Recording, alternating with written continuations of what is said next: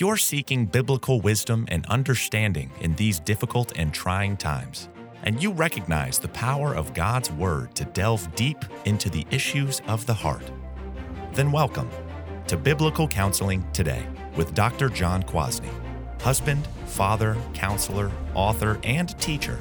Join us for Christ centered, gospel driven truth concerning our individual, marital, and parenting struggles. This is Biblical Counseling Today. Marriage was created by God to solve one of our biggest problems as human beings, aloneness.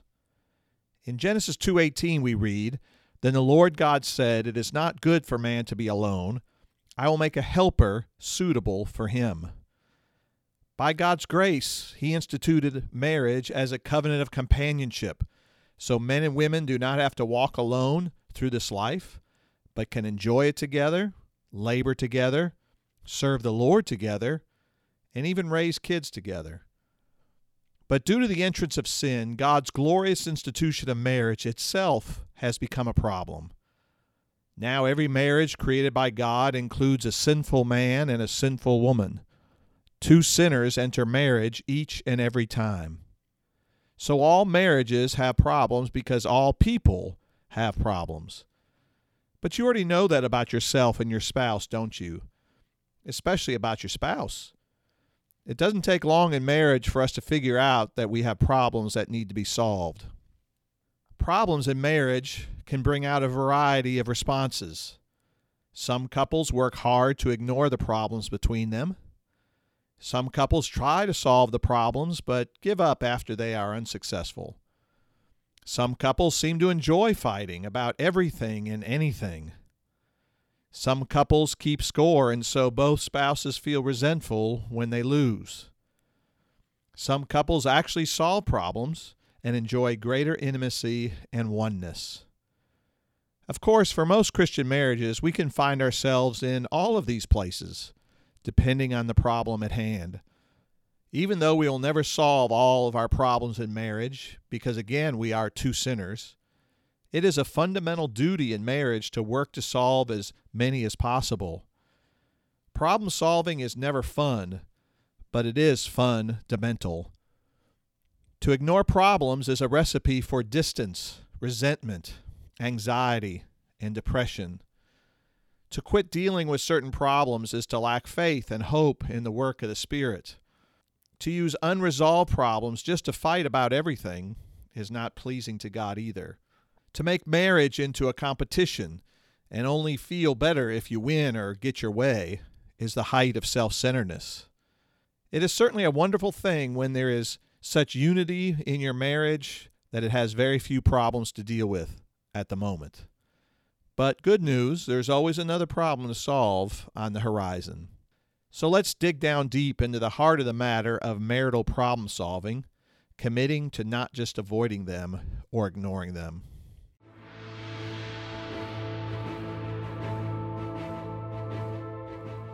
In marriage, our problems come in all sorts of shapes and sizes.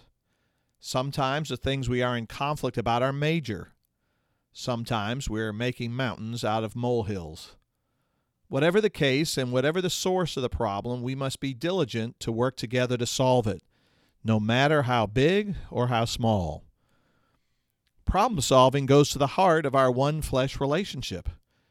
If God makes two people into one, then it makes sense that we should walk together, be committed to the same things, and to even grow to think alike. Now, this doesn't mean that we'll always agree on everything, as wonderful as that would be. More importantly, in a Christian marriage, we are both to be conforming to the image of Christ and thereby growing more deeply in agreement with one another. The hope is if we are maturing in Christ and in our marriage, we will work more and more as a team rather than as two individuals fighting for our own way. So let's get down to business and think about how to solve some of the common problems in marriage. Now, the best way to organize our thinking about problem solving is to divide them up into basic categories. So let's begin with category number one problems that arise from a specific sin. Examples of this category are April catches Bob texting inappropriately to a woman at work. Dina confesses to Charles that she has been stealing money and setting up her own secret bank accounts to hide it. Edgar blows up at Frances and curses her out, threatening to hit her. Well, these and others remind us again that every marriage consists of two sinners who will inevitably sin against one another. These sins may be large or small in the human sense. They may be ongoing or only incidental. Certainly, the bigger they are, more enduring they are, the harder they are to solve. So, how do we best solve problems in this category? Well, Scripture gives us the formula. First, for the spouse who has sinned, this spouse is to make a godly apology, confessing the sin or sins completely. This must come in humility, humbling self before God first. The confession must be specific, not general. The sinner must stay away from buts. I'm sorry I did that, but you. And it's not just about saying I'm sorry, but I was wrong when I did such and such. So make a godly apology. Second, ask for forgiveness. Again, this sinner must make it clear what they need to be forgiven of, what was done wrong in this situation that created this problem.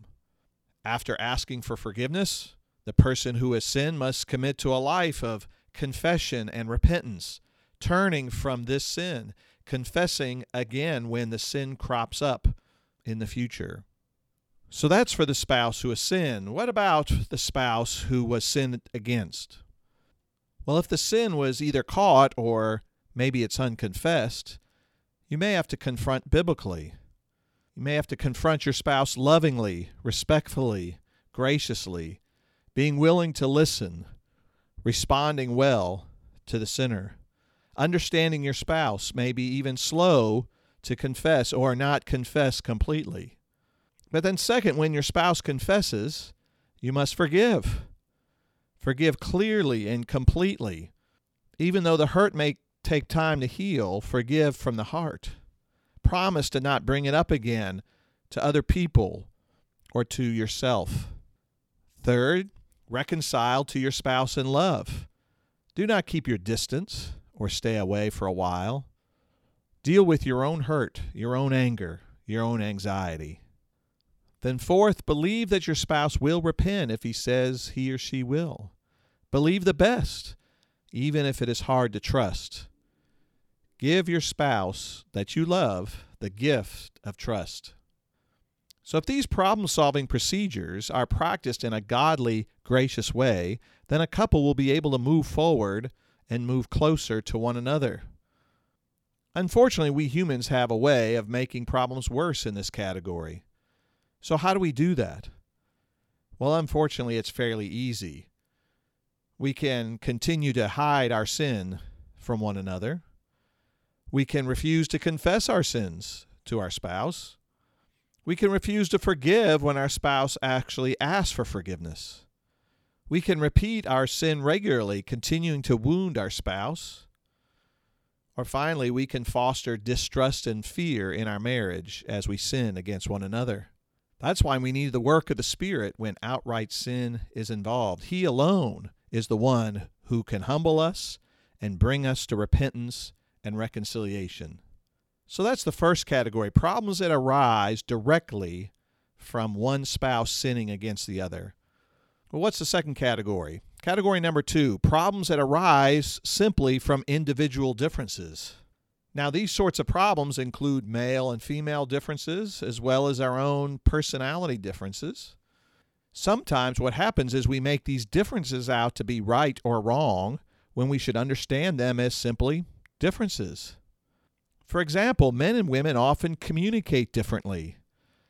When Hal comes home, he notices his wife Irene is in a bad mood. He asks her if anything's wrong.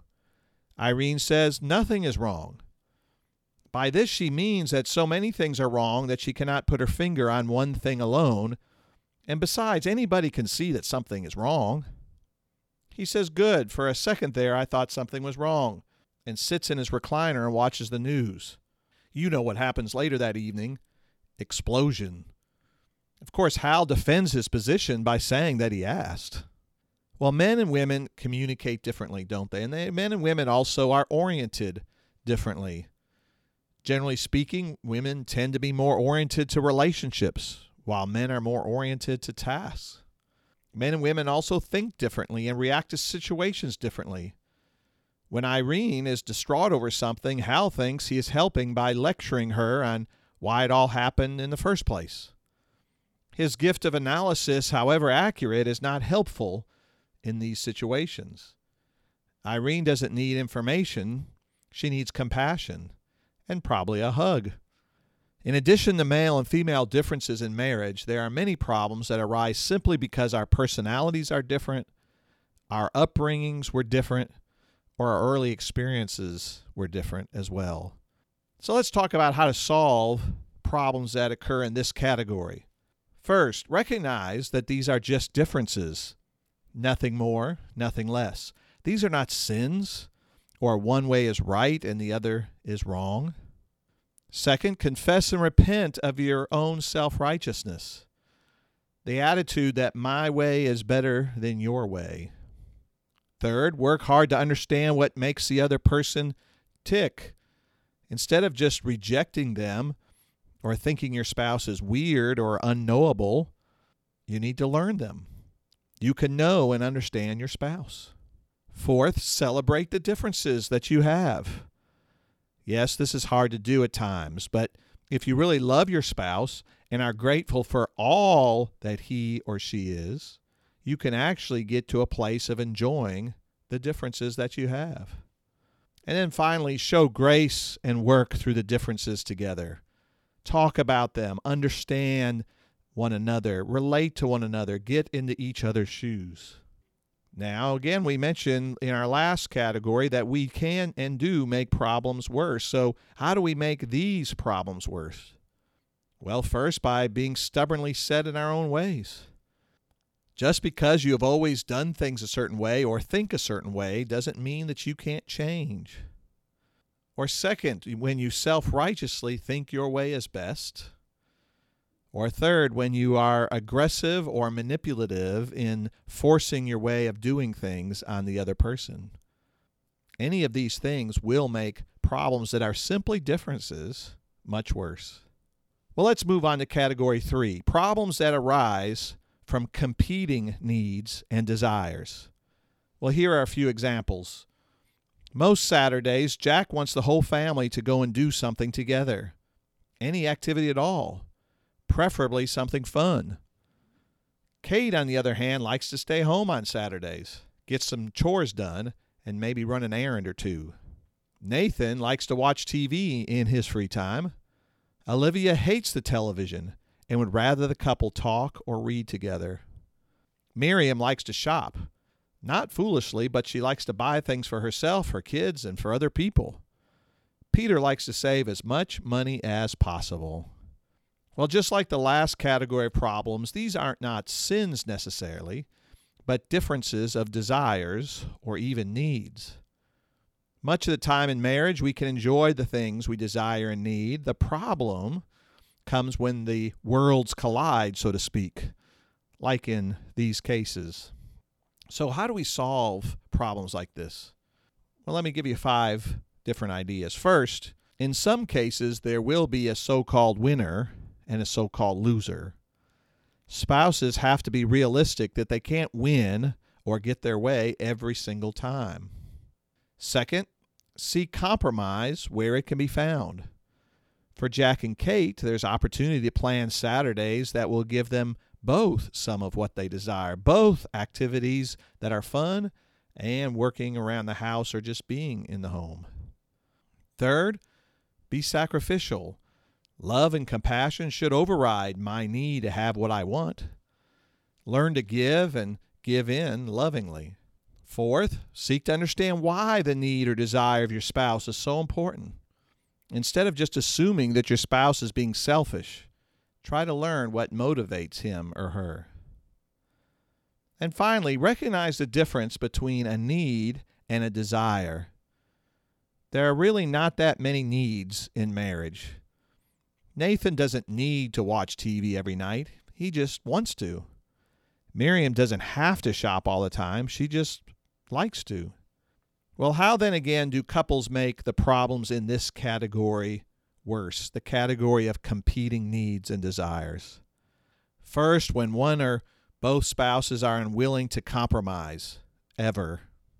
Second, when one spouse feels like he or she is always losing, always sacrificing, always doing without, whether this is perceived or factual.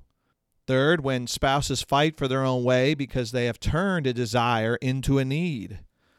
Perceived needs are always harder to give up than desires. And fourth, when a couple comes to believe that they are just way too different from one another when they think they share no interests, no real needs or desires in common.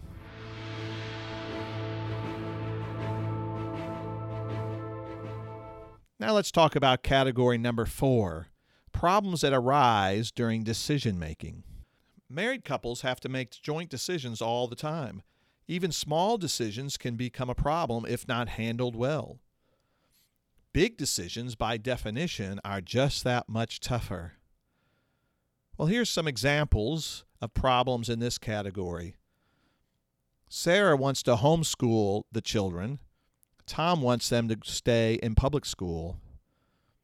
Randy wants to change jobs and maybe leave the state. Sally doesn't want to move ever. Walter and Vicky need to choose a church. Walter wants to go to the Presbyterian church and Vicky wants to go to her Baptist church. Well, let's talk about how to solve these sorts of problems. First, both spouses must be committed to what God wants, what God's will is, rather than just how they think the decision should go. This means committing to pray individually and together.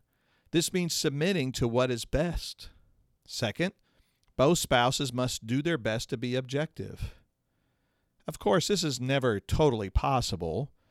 You are not just objective lawyers arguing for a particular side in the decision. This is personal. Yet spouses need to try to be somewhat objective in the process. Third, spouses should work to listen well to each other's point of view and present your own case well. Be able to accurately repeat the other spouse's thinking and be patient. Fourth, seek outside counsel when necessary, someone that would lead you biblically through the decision making process. Fifth, set up what I call a conference table sort of format. Have a designated place in your home, maybe a, a little utility table or card table with two chairs that you designate for this kind of decision making.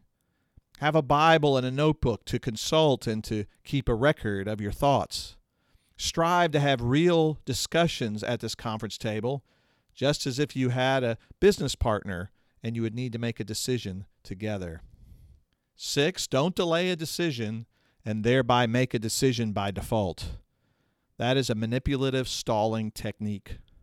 Seventh, if at the end of all this process there's still no agreement, husband, as spiritual head, is responsible to break the tie. Now, again, let me be clear agreement is definitely the priority for the sake of the marriage. And again, this doesn't mean that husband just votes his way either, but husband is to take the lead in decision making in the end. Eighth, both spouses then commit to one another to support the decision. Well, this is very hard, isn't it? But it is the way of spiritual maturity and it is the way to promote unity in the marriage. So, how can we make these sorts of problems in this category much worse? Well, of course, by violating all of these eight procedures. But here are some specific ways that couples have formulated over the years. First, the we do our own thing approach. When husband and wife are in a pattern of making their own decisions without consulting one another. Or when husband expects wife to consult him but he makes decisions without presenting them to her first. Or, second, the do whatever you want approach. This occurs when one spouse just bitterly capitulates to the other. You always do whatever you want anyway, so make your decision. Another version is when one spouse just goes along with the other, thinking it is more important to keep the peace or to keep him or her happy rather than making a good decision. This approach is passive and ultimately manipulative. Or third, the I tried that once approach. Maybe the husband has given up trying to agree on a decision. He says, My wife never comes to me for decisions. The one time she did come to me, I made the decision, but she resisted it. So I concluded she really didn't want me to make a decision. I tried that once.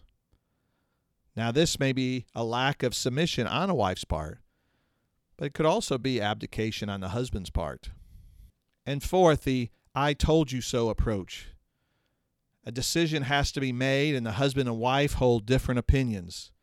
After discussion, the husband abdicates and they do what the wife wanted. Everything goes wrong. Husband is bitter and says, I told you so. This is all your fault. Or husband makes a decision and the wife holds bitterness and unforgiveness. Our inability to come to agreement on decisions often shows one of a few things that we are not putting the required time into it, or maybe we're lacking in intimacy and love for one another, or we are spiritually immature, unwilling to work together as a team that God has designed. Now let's go to category number five problems that arise from outside stressors. Problems that arise from outside stressors. Well, we could give all sorts of examples here, but here are some of the big ones. Children, differences in parenting coupled with difficult children. Or second, in laws and extended family issues. Third, money, especially lack of money. Fourth, health issues. Or fifth, time, responsibilities, and busyness sort of issues. So, how do we solve these sorts of problems that are simply a result of outside stressors? Well, each one certainly has its unique issues and challenges, which is beyond the scope of this particular podcast episode. But let's go over a few important principles. First, determine whether the outside stressor is uniting us or dividing us. In other words, do we agree on the solution and just find it stressful to implement it, or is the stress revealing our differences? For example, we may be totally in agreement on how to handle each of our difficult in laws. Yet, since they are family, which makes it personal, we're having a problem trying to implement it. On the other hand, we disagree on how to handle our financial issues. One spouse wants the other spouse to work more. The other spouse wants to make more Spartan like cutbacks. Second, we must remember that God is sovereign and He is using these stressors to sanctify us and pull us together, not tear us apart. On the other hand, Satan would love to use difficult times to break our marriage up. Third, unity and agreement is the highest priority. For example, when we're struggling in parenting, spouses must seek to come together first rather than just parenting their own way. Or the way we use our time, our priorities, our responsibilities, changes in those should be connected to our unity as husband and wife first. And then, fourth, comfort and encourage one another in cases where there is nothing you can really do about it. For example, health issues are tough, but we aren't in control of those most of the time. Stress can make us retreat from one another instead of care for one another. So use the opportunity of stressful times to love one another. Again, lean on the sovereign grace of God and serve each other. So, how can we make these sorts of problems in this category much worse? Well, first, we can let the stress dominate. If we give in to fear, worry, and anxiety, we'll just create more problems in our marriage. Or when we forget that God is in control and we stop trusting Him. Second, we can keep turning on each other during stressful times. Unfortunately, we can often act more like siblings during tough times, or worse, like mortal enemies. Instead of solving the problem, we just desperately claw at each other. Or third, the couple can refuse to seek biblical counseling. A stressful situation is clearly the time to seek a pastor, a biblical counselor for help. When couples try to handle things that are over their heads by themselves, then that pride can lead to a fall. And fourth, by making this all about me, neglecting your spouse's pain. Instead of working together, getting too focused on self can occur. For example, health issues can cause one spouse to say, I'm lonely or I miss us, when the other spouse is experiencing the exact same loss. Now let's look at one last category of problems that must be solved in marriage. Category 6 Problems that arise from individual problems. Remember our fundamental principle of problem solving? The central problem is always sin because every marriage is made up of two sinners. The reality is that husband and wife both bring baggage into the marriage. They both bring particular problems along with them, some that have been lifelong and life dominating as well. Here are some examples. Ken has always been an anxious guy, even having panic attacks as a teenager. Lori doesn't know what to do with Ken's frequent bouts of anxiety. Matt drank a lot in high school and even experimented with drugs. He said he quit before marrying Nora, but has started drinking every now and then in marriage. Pam has a history of depression, even some possible bipolar depression. She didn't tell her husband Sam about it until two years into their marriage. So, how do we solve these sorts of problems that creep into our marriage? Well, first, solve the individual problem. That's pretty obvious, isn't it? The individual spouse should solve his or her problem. Of course, that isn't easy, or they would have done it long before marriage. But the reality is that we're all individually responsible to seek to grow and solve our problems in Christ. Second, recognize that these individual problems are marital problems now. That can certainly be hard to swallow. But when God made the two into one flesh, there are no longer individual problems, really. So each spouse must help the other with their individual problem. Each spouse must be encouraged and loved, but also challenged and rebuked at times. And then, third, seek biblical counseling together. Don't just send your spouse to counseling alone for their individual problem. Remember, this is now a marital problem. The marriage is impacted. The marriage may have made the problem worse or more difficult in some way. At the very least, you go with your spouse to counseling to be a support, and so you can hear the same things as you work through the problem together. So, how can couples make this category of problems much worse? Well, they can become self righteous thinking that I don't have individual problems, you do. Or you can become angry and bitter at your spouse. If you didn't know about the problem until after you're married, then it is understandable that you might be upset. Yet if you hold on to this bitterness, it will only add to the problem. Or third, simply avoiding your own individual problems. You are not being compassionate and loving to your spouse if you're not committed to your own growth in Christ. Well, let me wrap this brief discussion up about problem solving with some closing principles that we married couples need to hold on to. First, problem solving is hard, but it is well worth the effort. Second, always see problems as opportunities. Even if the problem isn't solved, we always have the opportunity to glorify God and grow to be more like Christ. Third, problems often escalate and lead to bigger battles because of a lack of a conflict cushion. That occurs where there's really no quantity conversation. Remember my 12 to 15 hour rule. And so there's no cushion to fall on. Every conversation is about a problem. Without a cushion, every word hurts more. Every conversation seems painful. We need that conflict cushion built up in our marriage to handle any of these problem categories. And then next, if you're discouraged, consider the problems that have been solved. We can get stuck in the problems at hand, but if you've been married for a while, You should see where growth has occurred. It'll help you grow your faith and hope. And then finally, always believe that your spouse wants to solve problems just as much as you do. You may actually be married to someone who doesn't really want to solve some of the problems in your marriage.